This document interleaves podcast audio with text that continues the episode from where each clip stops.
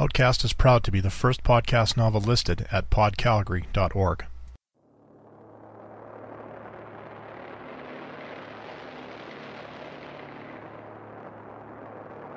Welcome to Outcast, Episode 10.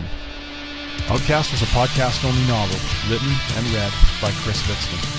His novel contains mature themes, language, and violence. Listener discretion is strongly advised.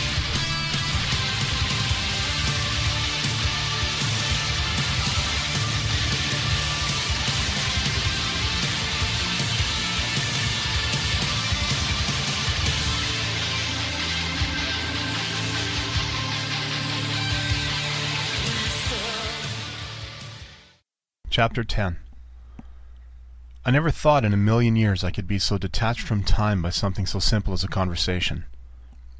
Thinking back on it now, I'm not sure if it was the conversation itself or the simple act of conversing I found so enthralling. I hadn't had a chance to really talk with anyone since leaving the hospital, and even my chat with Silas hadn't been all that fulfilling. Silas had been more of a listener to my story up to that point, but he hadn't said much about himself. That night, though, the night the cougar finally let that tough exterior of hers drop just a little, I realized how much I'd missed the simple act of dialogue, of talking to someone and interacting with them. I learned a lot about her that night, and most importantly, I finally learned her name. She was called Teki, and she wasn't a native of Shanto. She was, in fact, from a country far across the northern sea, where the influence of Bengalis' so-called modern age had yet to fully establish itself. The land was called Tanaya. Imagine a world where time mostly stood still for the past few thousand years, and you would have a pretty good idea of what Tanaya was like. Setting foot on Tanayan soil was akin to taking a massive leap back in time. Back to when the time of the Ascensions was less a legend and more of a tangible, though distant memory. Vast expanses of rolling prairie land dominated most of the country, marred only by a few small cities and villages. To the far north, the massive Etnala mountain range marked the natural boundary between Tanaya and the tundra lands of Moshala and Freyal. Tanaya had been slow to embrace the benefits of interstellar commerce to the point where, compared to Shanto, they seemed almost primitive. While some dismissed them as such, many Shantoans tended to look at the Tanayan way as simpler, less filled with the many stresses one puts on oneself in a so-called advanced society. Of course, it was easy to say that while sitting in an overstuffed armchair, watching a documentary about Tanaya on the telescreen. Tribal life, according to Teki, was hard. From dawn till dusk, the time was spent constantly on the go. Everyone had their duties to the tribe, which had to be done on a daily basis were they to survive. Some days, the hunters would set out early in the morning, often returning with one or two kell carcasses in tow. Upon the hunter's return, the woman would set to work on the carcasses, ensuring as much of them as possible was taken. Flesh became food, hide became clothing, and the bones became things like tools, trinkets, and in some cases, children's toys. The hunt was as much a matter of tribal survival as it was a rite of passage. Males who came of age were only considered adults when they successfully killed their first kill. I remember her smirking after she said that, then telling me that this method of passage was a lot tamer than how it used to be. I also remember shuddering at the hidden meaning behind that statement.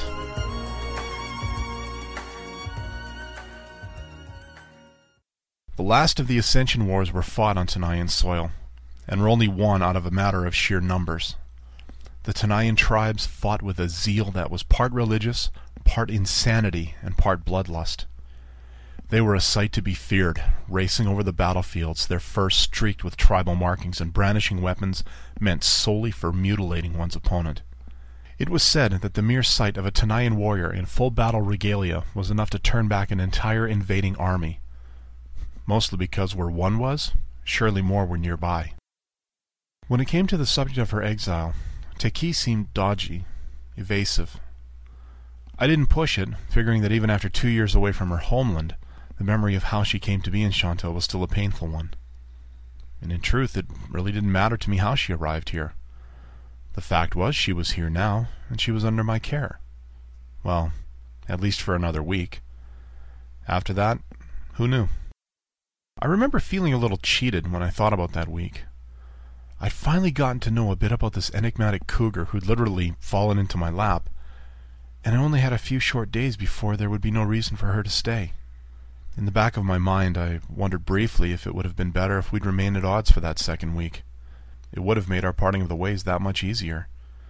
Unfortunately, that wasn't the case. With the tension between us all but gone, the first few steps had been taken that could eventually lead to us becoming, well, friends.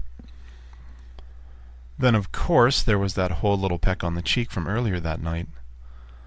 That had been something completely unexpected, especially from someone with whom I'd been at odds until just a few minutes before. Was she just being friendly, or was there something more behind it? I never really got the chance to answer that question, for just when I was about to ask, she turned to the window and I saw her amber eyes go wide. Gods, she said with a hint of a giggle in her voice. We talked all night. I followed her gaze, and sure enough, I could see through the window that the sky was indeed beginning to lighten. We should get some sleep. I nodded in agreement and headed over to where Teki's medicine was. As she settled on her mat, I brought the cup over to her. She drank it quickly, scowled at the flavor as usual, and then held out the cup for me. As my hand wrapped around the cup, my fingers brushed up against hers. An awkward silence passed between us at that moment. I wasn't sure what to do next. Was I supposed to just take the cup and be done with it? Or should I... Thanks, she said quietly. She brought her other hand up to my muzzle and stroked it gently. For everything, Dallin. Thank you. Like the kiss earlier, her touch made my entire body tingle with... Well, I really didn't know back then. It left me feeling at the same time warm happy, sad, nervous, and a little fearful. As it was, I tried to savor that touch as much as I could, but it didn't last very long. She gently pulled her hand away from my face and let go of the cup at the same time before laying down. It didn't take long before she was fast asleep. I pulled her blanket up to her neck, and I heard her sigh softly. I must have looked like a fool at that point, sitting by where she lay, doing nothing but smiling goofily at her. In truth, I didn't know how else to act. I mean, I wasn't naive in the ways of love back then, but there's a huge difference between imagination and reality.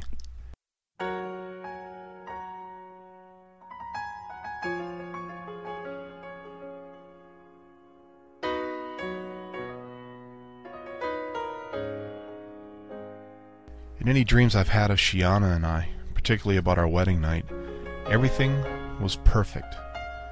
I would carry her over the threshold of our new home, both of us drunk on wine and our love for each other. Our hands knew exactly where to be, how to move, as though we'd rehearsed it a thousand times before. Our lips and hands found all the places on each other that made us moan and mule in pleasure. And when we finally consummated our marriage, there was no hesitation or awkwardness.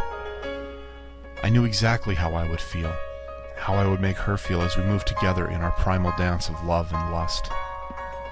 When it was over, the night would cover us in its darkness as one by one the candles burned out, and we would fall asleep in each other's arms, warmed by our love and the prospect of our blissful life as husband and wife.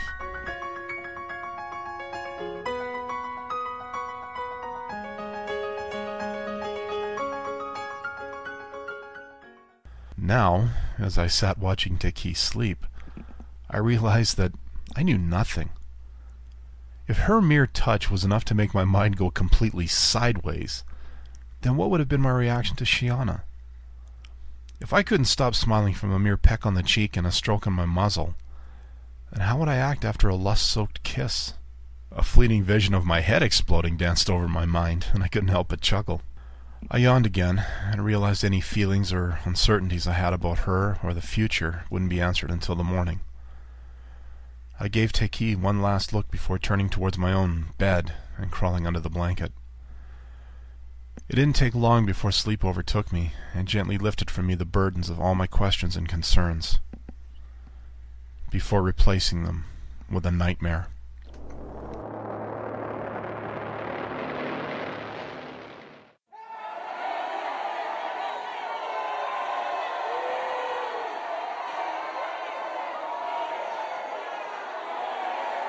I was being led down the center aisle of the temple like I had before, but instead of my family remaining silent, they were all shouting, uttering curse after curse at me as I was dragged towards the altar. Others were there too, all the people I'd ever known and loved, all hurling insults, curses, whatever obscenities they could at me. The walk seemed to take forever, and when I finally reached the altar, it wasn't Sereth and the council I faced. No. Instead, it was Kaon himself who stood before me, glowering at me with utter contempt in his eyes.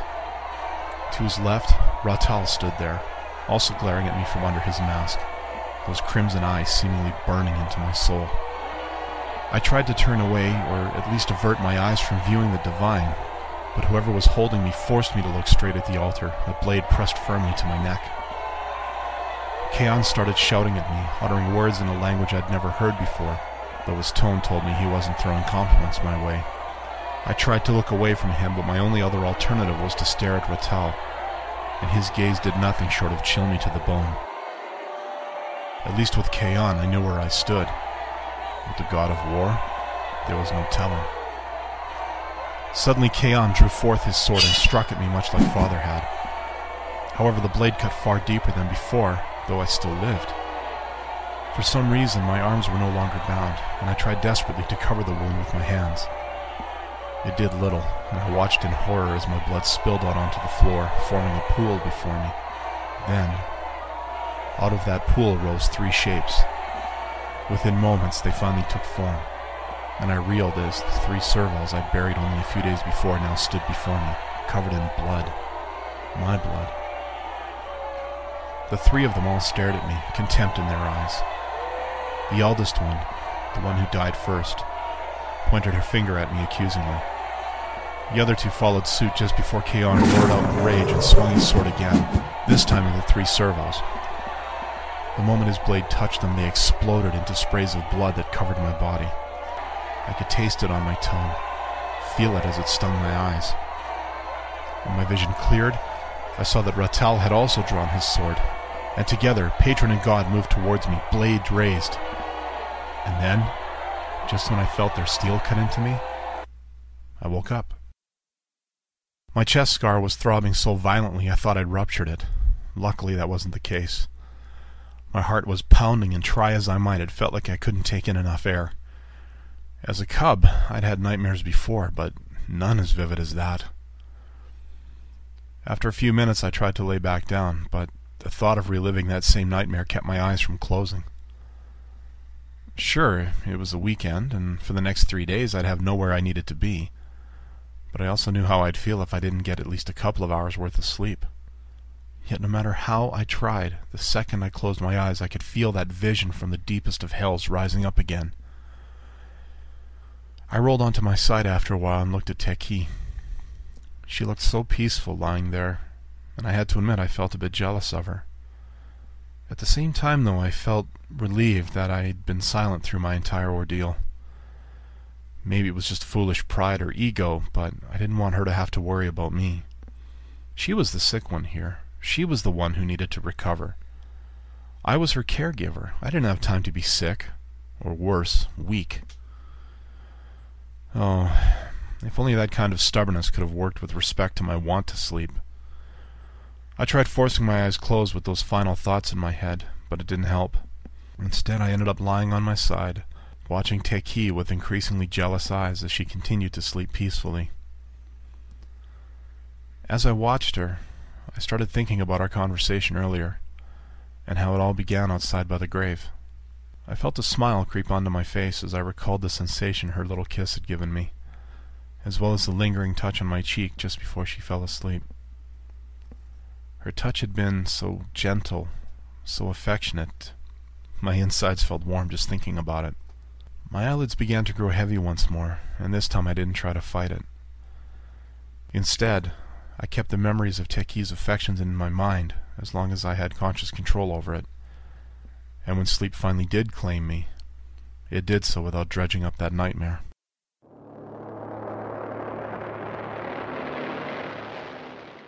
The next two days were blissfully normal, something for which I was thankful. After the week I'd had, both as a dock worker and a student of Lautari, I was grateful just to have a few days to decompress. Had Teki's mood not changed when it did, I'm not sure how I would have survived another week of either ordeal. Most of our time was spent outside exploring, well, as much as we could anyway. Though halfway through her treatment, Teki was still weak in body, if not in spirit. Often during our walks we would have to stop and let her rest, as she was prone to dizzy spells and the like. She didn't let it deter her, though. Once her dizziness had passed, we would continue on as though nothing happened. During these explorations, we were lucky enough to stumble upon more berry bushes and wild grapevines, which would definitely help out in the food department for the next little while. The camp meal supply was getting a little low, and I knew I didn't get paid till the end of the next week. In truth, I wasn't looking forward to having to live on half-ripened fruit for any length of time, but it wasn't looking like I had a lot of choice. A trip to Junktown for an evening meal was out of the question because of Teki's weakened state. Any attempt to make it to that warehouse now would be a suicide run. It was during the day before I had to return to work that things took a turn.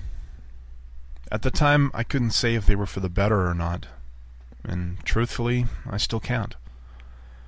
What I do know is that in one moment my life forever changed, and the true path to my destiny had begun to reveal itself. Teki had insisted she was getting stronger each day, and our exploration of the area was growing more extensive.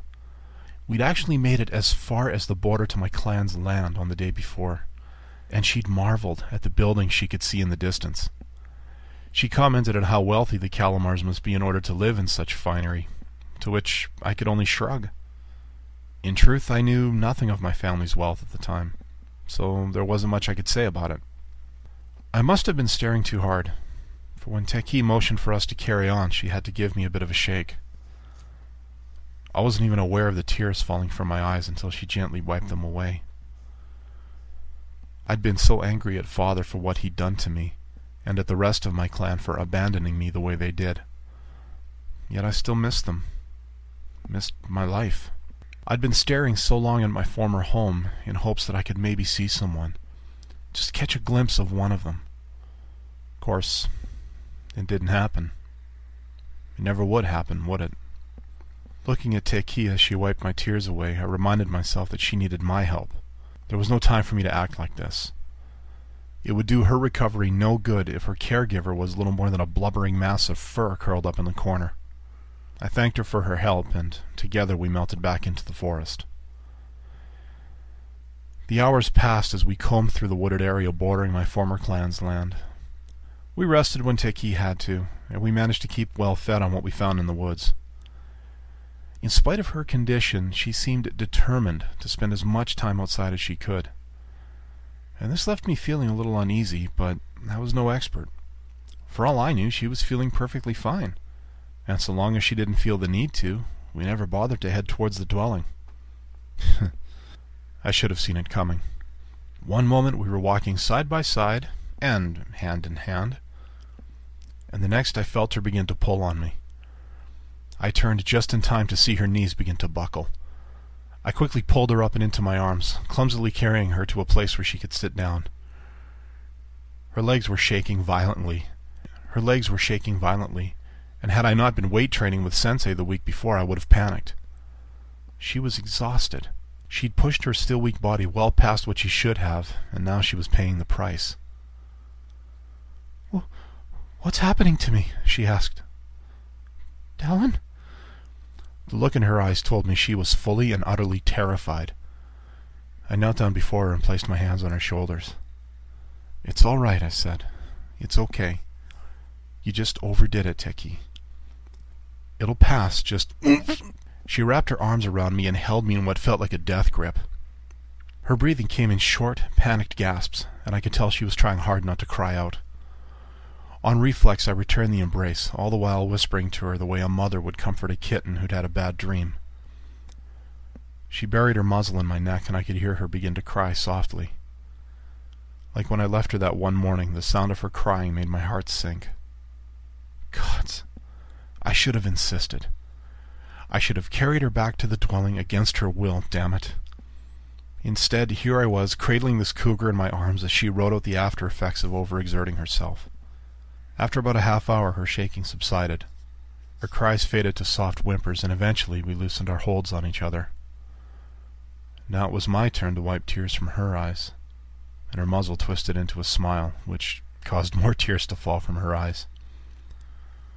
Thank you, she said softly. Thank you for everything, Dallin. It's been my pleasure, I said. She brought her hand up to stroke along my muzzle, and this time I covered it with my own and closed my eyes, savoring the feeling of her touch. I nuzzled her hand hard, wanting to milk every last drop of feeling from this gesture, fearing that it would be one of few to come my way. My fears, it seemed, were unfounded. I tilted my head slightly, bringing her hand towards my lips and kissing it gently. I felt her tense slightly, and I thought she was going to pull away.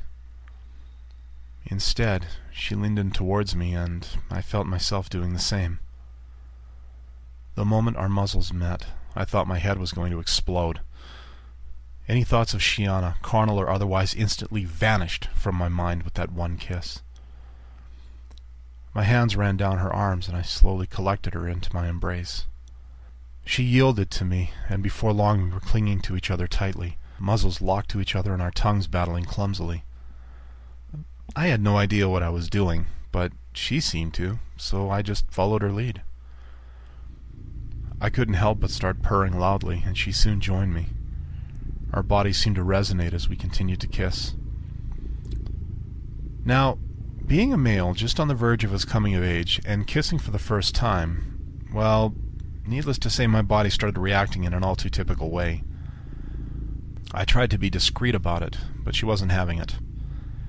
She began to lay back on the ground, and I followed, not wanting to break what our mouths were doing to each other. Before long, I was atop her, hearing her moan slightly as my weight pressed down on her. When the kiss finally broke, I realized that I hadn't been breathing the entire time and gasped loudly. She giggled at that, but she was breathing pretty heavily herself. Her laughter was infectious, and before long we were both laughing quietly. Even though our embrace relaxed somewhat, Teki's hands didn't seem to be in a hurry to go anywhere.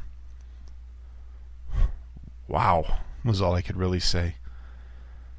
She craned her neck up and gave me another light kiss before letting out what felt like a final, reluctant sigh. You've been so mature all this time, she said. I almost forgot your age. I blushed and silently cursed myself. During our all-night conversation, I told her my true age, and that my coming of age was still a week away.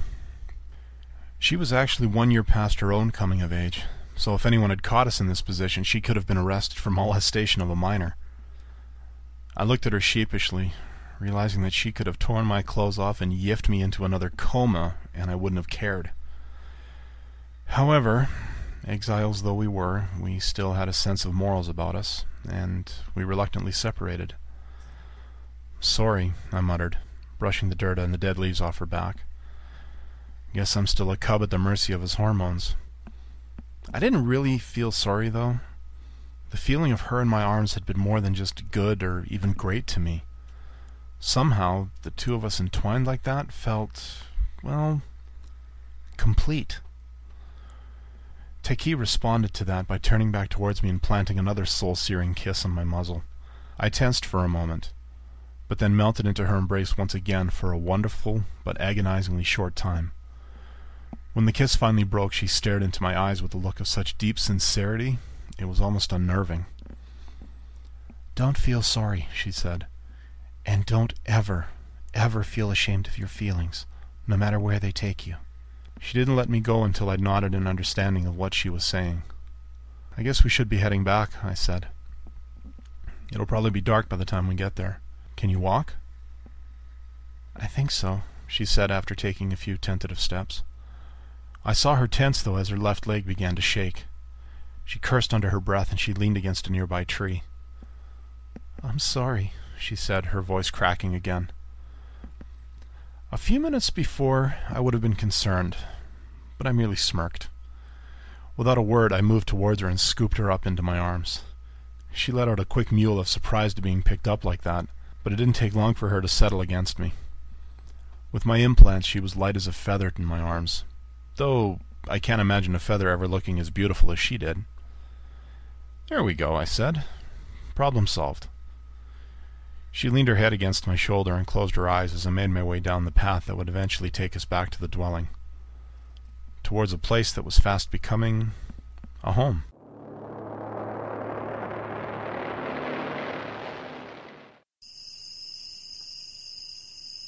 Sure enough, the sun had all but set by the time I saw our destination. The dwelling seemed to emerge out of the growing darkness the closer we got to it, like some apparition materializing before us. It felt as if once inside and behind that closed door, Teki and I would somehow be swallowed up by it, protected not only from the elements, but from anyone or anything out there bent on destroying us. Even though the Chatelier knew where the place was, and even though the rather flimsy lock on the door could easily be broken, the dwelling still felt like an impenetrable fortress that could withstand the charge of the largest of armies. It felt like home, and the reason for that was still sleeping soundly in my arms. She'd slept through the entire journey back, her body desperately needing to rejuvenate itself after being pushed so hard.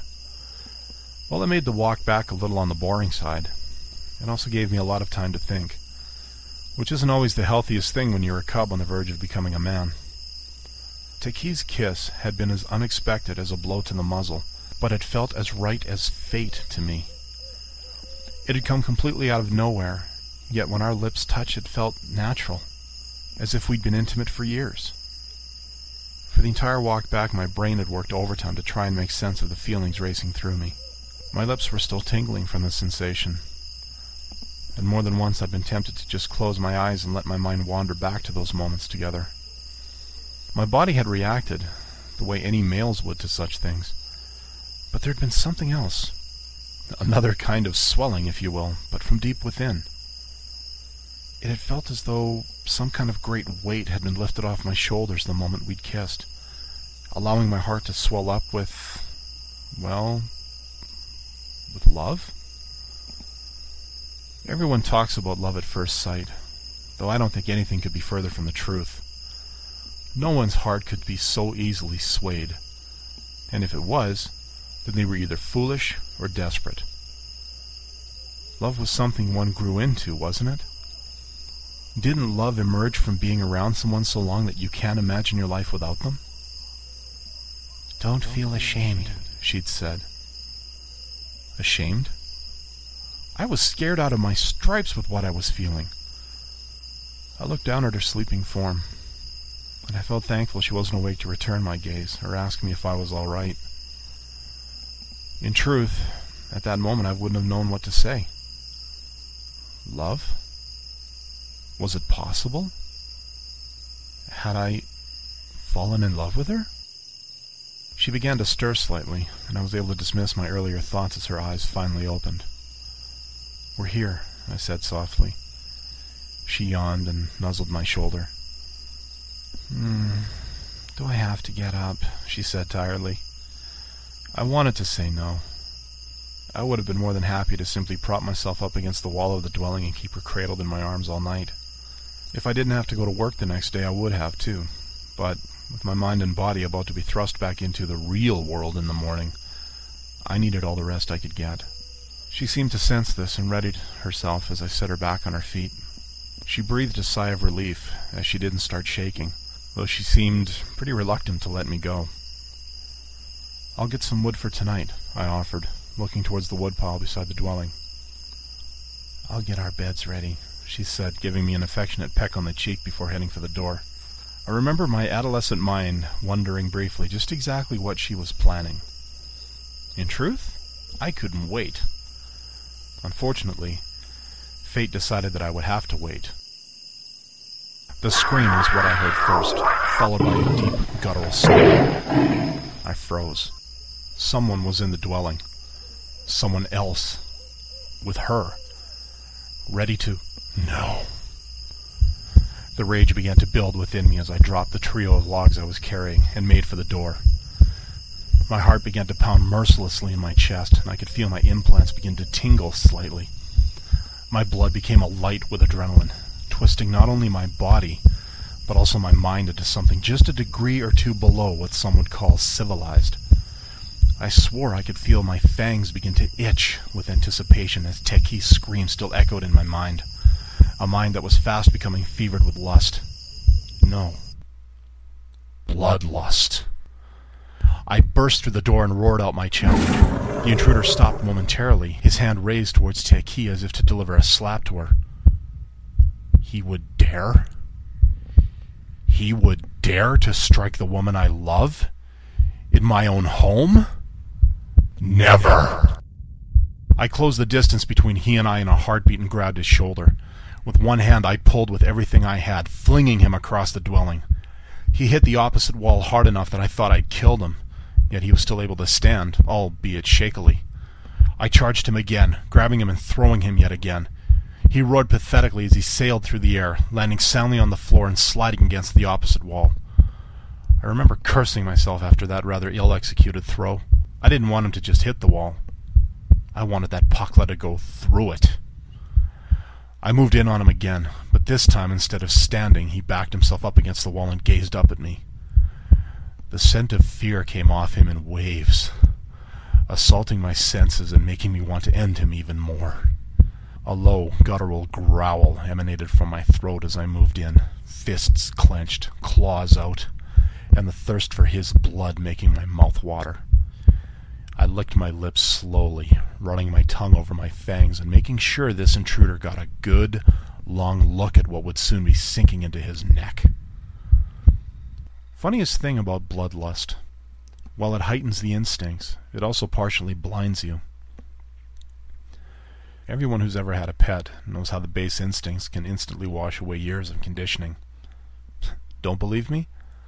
Toss your pet cat into a tub of water and then try to cuddle it right afterwards. At that moment in time, my instincts were burning like a nuclear furnace inside, and all I saw before me was someone. Someone who dared to intrude into my territory and bring harm to one under my care. Beyond that, I saw nothing else. Dallin? Is that you? The voice was vaguely familiar, though distorted somewhat thanks to my mind still hearing Teki's scream. So this Pakla recognized me. Big deal. That probably made them a clansman. Perhaps even a Shatlia come to prove himself by killing an exile. The only blood to be spilled would be his, though. I planned to decorate the trees around the dwelling with his entrails as a message to any other who would dare such a feat. Still, something about that voice was it? Why did it sound so familiar? It's me, Dallin. Don't you recognize me? My body remained tense, but the fog of the bloodlust was beginning to lift, and my vision was clearing. The creature sitting on the floor with his back to the wall was a tiger. A hauntingly familiar tiger. He looked older than me, and his voice was a fair bit deeper. Recognition was right there, just a hair beyond what my rage-filled mind was able to comprehend. I wanted to calm down just enough so I could sort this out, but that primal urge to defend, to kill, was just too strong. Let the rage pass. His voice was almost hypnotic now. The scent of fear that had been coming off him before was now gone, allowing my mind to clear a bit more. He slowly began to rise from his seated position, though he kept himself against the wall as much as he could. Let the rage bleed out of you, he said. Let reason take command, Dallin. He took a step towards me, and I tensed, growling again. Please, Dallin, he said softly. Come back. He moved no further, but he didn't retreat either. Damn it, his face was so familiar to me. Why couldn't I remember? Come back, little one. It was like someone had pulled me out of the water by the scruff of my neck. little one. Only one person in existence had ever called me that, even after I stopped being so little. It felt like someone had unplugged me from the rage I was feeling. My body relaxed, and almost instantly I began to shake as the adrenaline high faded away. With clear sight and hearing I gazed at the tiger before me, savage bloodlust replaced by utter disbelief. He merely nodded in answer to my unasked question. I launched myself at him and nearly tackled him to the ground, embracing him as tightly as I dared. Whatever Teki thought of me at that moment, I didn't care. I buried my face in his chest, tears of pain and joy soaking into his shirt. My mind couldn't figure out what it wanted to do more cry, laugh, roar. I think it settled on a combination of all three, which probably sounded a little odd. I didn't care, though. The utter joy at seeing him again, mixed with the nagging guilt that I'd nearly killed them all but overrode any sense of modesty I had left. Shh, he soothed, hugging me tightly. It's all right now, Dallin. It's all right. He held me until I calmed down, at which point he let me go. I took a step back and looked towards Teki, who looked now both confused and still afraid. The intruder first looked to me, and then to her, and then bowed lowly. I am truly sorry, milady, he said. I humbly beg your forgiveness. I feared you were an intruder here, though it would seem I am the intruder. Who... who are you? she asked, her voice trembling. My name is one Chang Calamar, he replied, looking at my now beaming face. Elder of the Tiger's Paw clan, and Dallin's grandfather.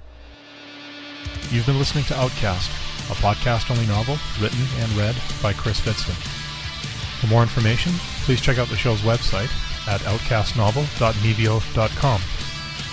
Theme music for this podcast is the song Electric Blue by Droom.